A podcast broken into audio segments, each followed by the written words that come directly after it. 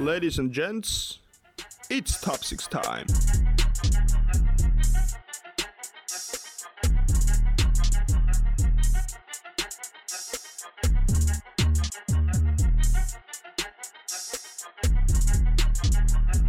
Jaukkista vaan ja tällä kertaa tulee vähän spesiaalimpaa jaksoa.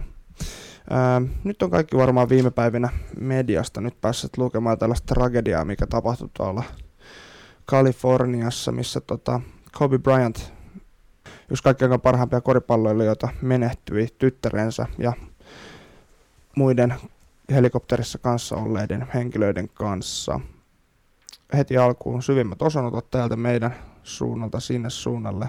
Ja me halutaan vähän käydä läpi, että millainen pelaaja Kobe Bryant oikeasti oli niin kuin ihan peli tai niin kuin ammattilaisurallaan koripalloilijana ja mitä sitten yksityiselämässä.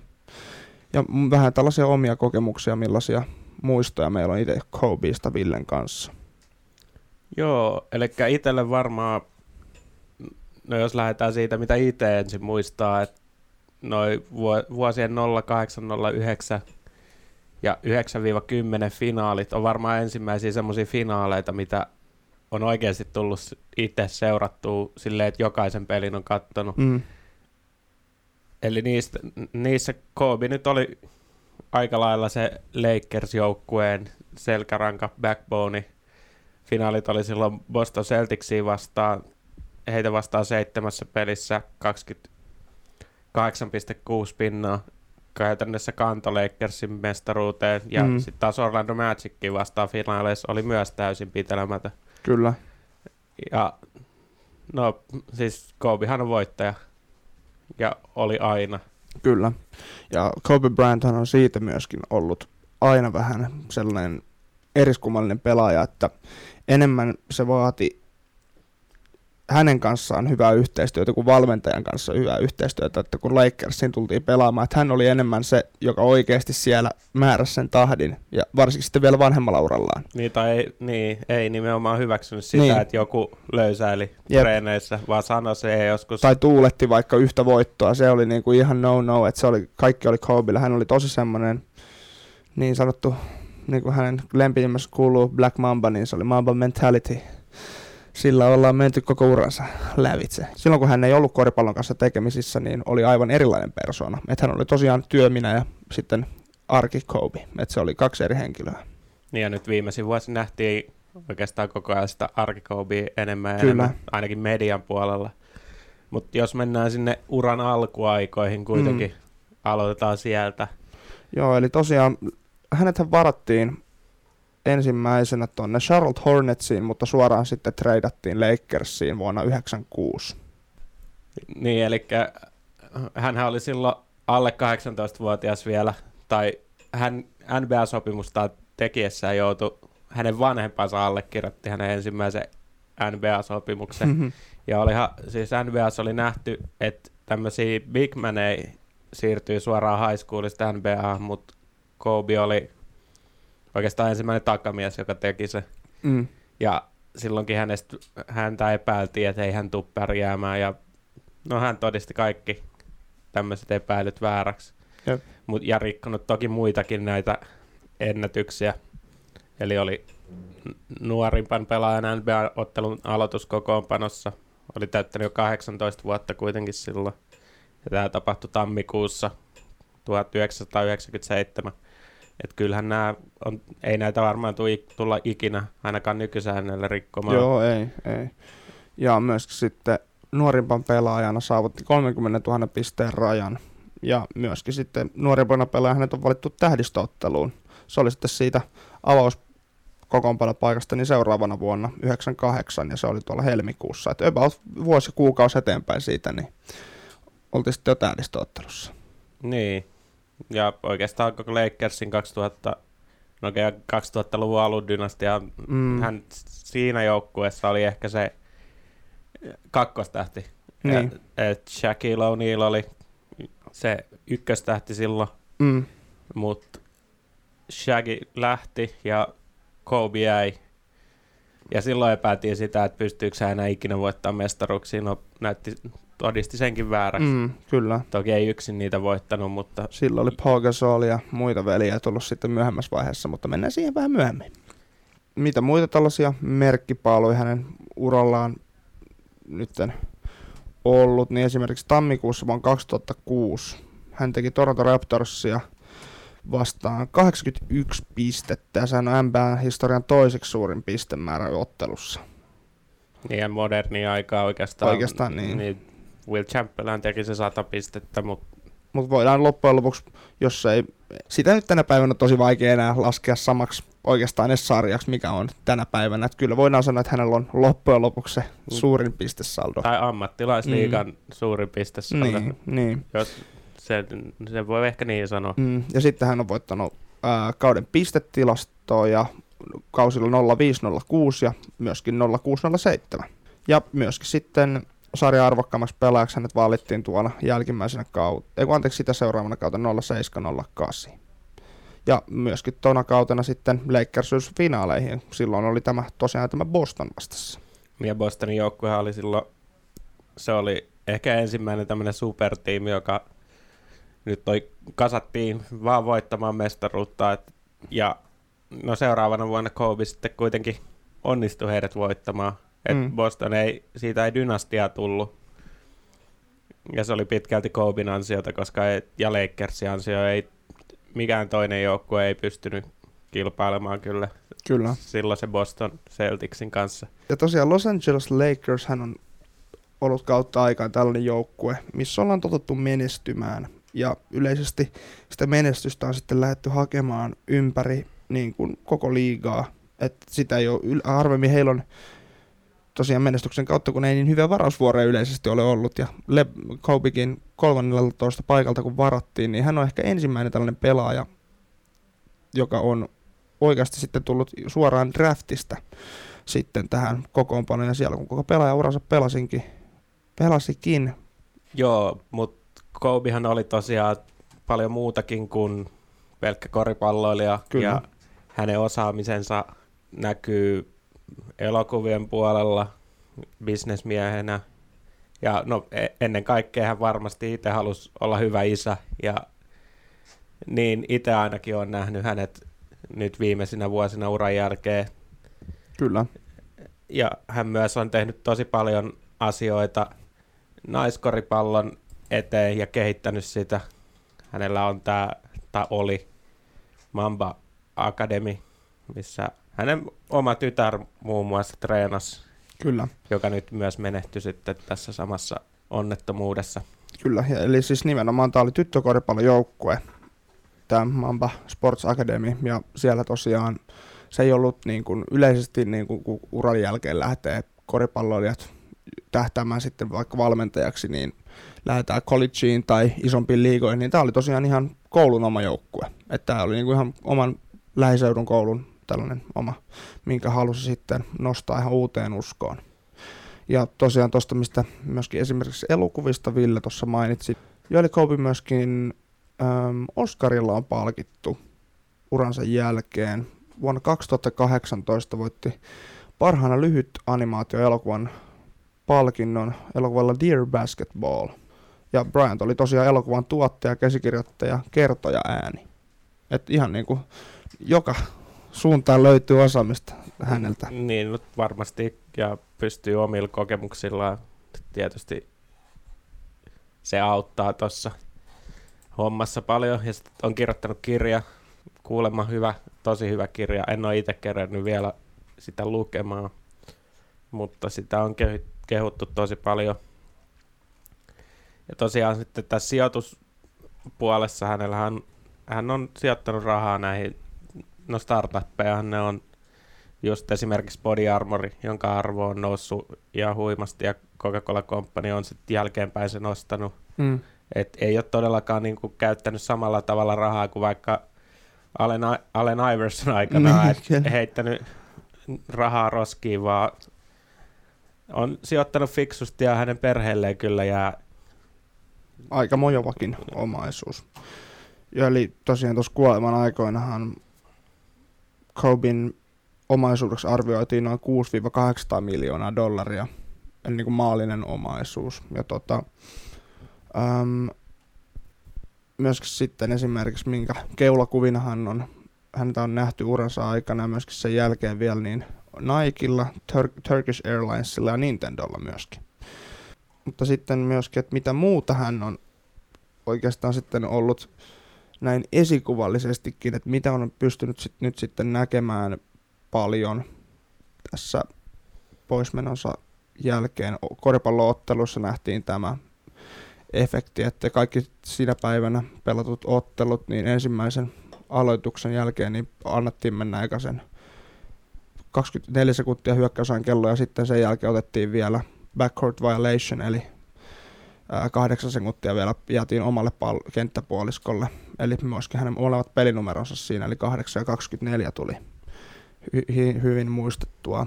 Ja Voitaisiin, otetaan vähän siitä kiinni, että olisiko nuo pelit pitänyt perua sunnuntaina, kun tämä tieto tuli ilmi. mun mielestä Koska... ehdottomasti olisi pitänyt peruuttaa. Ei olisi todellakaan pitänyt pelata siinä päivänä. Ymmärrän tavallaan itse molemmat pointit, mutta Kobin, tai semmoinen kuva, mikä on hänen persoonastaan, niin hän olisi halunnut, että nämä pelit pelataan niin, normaalisti. Ja muutama pelaajahan jätti tota, pelit pelaamatta. Muun muassa Jason Tatum oli sivussa Bostonin kokoonpanosta. Hänhän oli Kobin kanssa tosi läheinen ja ainakin kesällä treenas Kobin, kesäsin treenas Kobin kanssa. Ja toki ymmärtää sen. Nythän on sitten se tilanne, että Lakers ja Clippersin välinen ensimmäinen matsi on siirretty. Joo. Et se on peruttu nyt sitten. Los Angelesissa on vielä suruaika niin sanotusti käynnissä, Mut, niin ei pystytä ottelua käymään. Niin, mutta se on, uskon kuitenkin, että Bryant olisi itse halunnut, että nämä pelit pelataan, mm. eikä olisi halunnut tehdä, mutta ymmärrän kuitenkin molemmat pointit. Mm. Mutta olihan se aika jännä katsoa noita pelejä, kun tota, pelaajat oli ihan siis palasina. Ulapalla. Tosi moni oli tosi sellaisia, että niinku oli ihan kuin ettei olisi ollut pääpelissä ollenkaan. Ja myöskin esimerkiksi toimittajat, selostajat, siellä nähtiin tosi paljon tai kuultiin sitä, että ei niin kuin pystynyt, he, hekään ei pystynyt pitämään itseään kasassa. Että se niin kuin näyttää tai kertoo, että kuinka iso osa Kobe oli koko amerikkalaisten muutenkin koko maailman koripallokulttuuria, että hän oli oikeasti tosi iso tekijä. Ja esimerkiksi mitä sitten pelaajiin tulee, mitä niin kuin tuossa vähän äsken jo sivuutettiin, niin Quincy Cook oli vielä seuraavana aamuna Staples Centerillä muist, tota, aitaa vasten. Hän, hänestä on nyt kuvan pyörinyt netissä, kun hän itkenut aitaa vasten siellä, joka hän tosiaan Lakersissa pelaa tällä hetkellä. Niin, että kuinka iso oikeasti he, hahmo hän on ollut koko tälle sarjalle ja pelille, niin se on ihan sanoin, sanoin määriteltämätöntä. Niin ja sen, monihan on sanonut, että hänen takia on ruvennut pelaamaan mm. koripalloa, muun muassa Embiid, Tatum on yksi. Ja, Queen's Cook. niin, ja no itse asiassa Markkanenkin sanoi, että on iso esikuva ollut hänelle, pelaa samalla pelinumerolla Kyllä. hänen takiaan. Mutta se nyt sen verran vielä, että näin Greg Popovitsin haastattelun sunnuntai-pelin jälkeen ja sen verran media oli tehnyt kuitenkin, että normaalistihan media pääsee heti pelin jälkeen pukukoppeihin tai menee, mutta ainakaan sen pelin jälkeen niin media ei ollut mennyt sinne, että pelaajilta ei edes yritetty saada haastatteluja. Joo. Vaan Popovic sanoi käytännössä, että he hävisi se peli. Sanoi, että vaikea tappio, ketä kiinnostaa. Ja siis puhe heti Kobe Joo. tämän jälkeen. Et kertoo paljon niin Koobista ihmisenä. Ja tämä nyt varmasti taas tuo liigaa sitten lähemmäs toisiaan. Jep. Ja siellähän muuten muutamilla pelaajilla nähtiin ottelussa, että he pelas eri numerollakin. Et näkyy esimerkiksi Trey Young pelasi numerolla kahdeksan, hän on normaalisti numero 11 ja myöskin sitten Andre Drummond pelasi numerolla kahdeksan. Joo, ja sitten oli Pistonsilla oli ää, lämmittelyssä Motor City-paidat, jotka oli, jossa oli joko 8 tai 24 numerona. Peli kanssa ihan sama minkä sponsoridiili tai minkä merkin sponsoridiili pelaajilla oli. Käytti alkulämmittelyssä ja ennen peliä Kobe kenkiä. Että kyllähän näitä on... Ja monet oli kirjoittanutkin kenkiin sitten tussilla tai kuulokarkikynällä jonkun oman muistotekstinsä. Ja Kyllähän niin kuin Kobe ää, jako paljon mielipiteitä pelaajana silloin, mm. Kun oli liigassa, mutta kyllä kun nämä on isompia juttuja kuin koripallo kyllä. loppupeleissä. Ja nyt tähän muuten yksi juttu, mikä on nyt lähtenyt ihan räjähdysmäisesti vielä tämänkin päivän aikana, että monet julkisuuden henkilöt on vaatineet, että NBA pitäisi muuttaa logoaan ja Koben pitäisi tulla siihen sitten uutena. Et joko, mä, mä uskon, että tämä voi jopa nyt ihan niin kuin tullakin, että tämä voidaan muuttaa. Siitä on tosi pitkä aika, kun viimeksi on NBA-logoakin päivitetty. Siitä on ollut puhe, puhe, puhetta, mutta mä en, en lähtisi tämän takia sitä tekemään.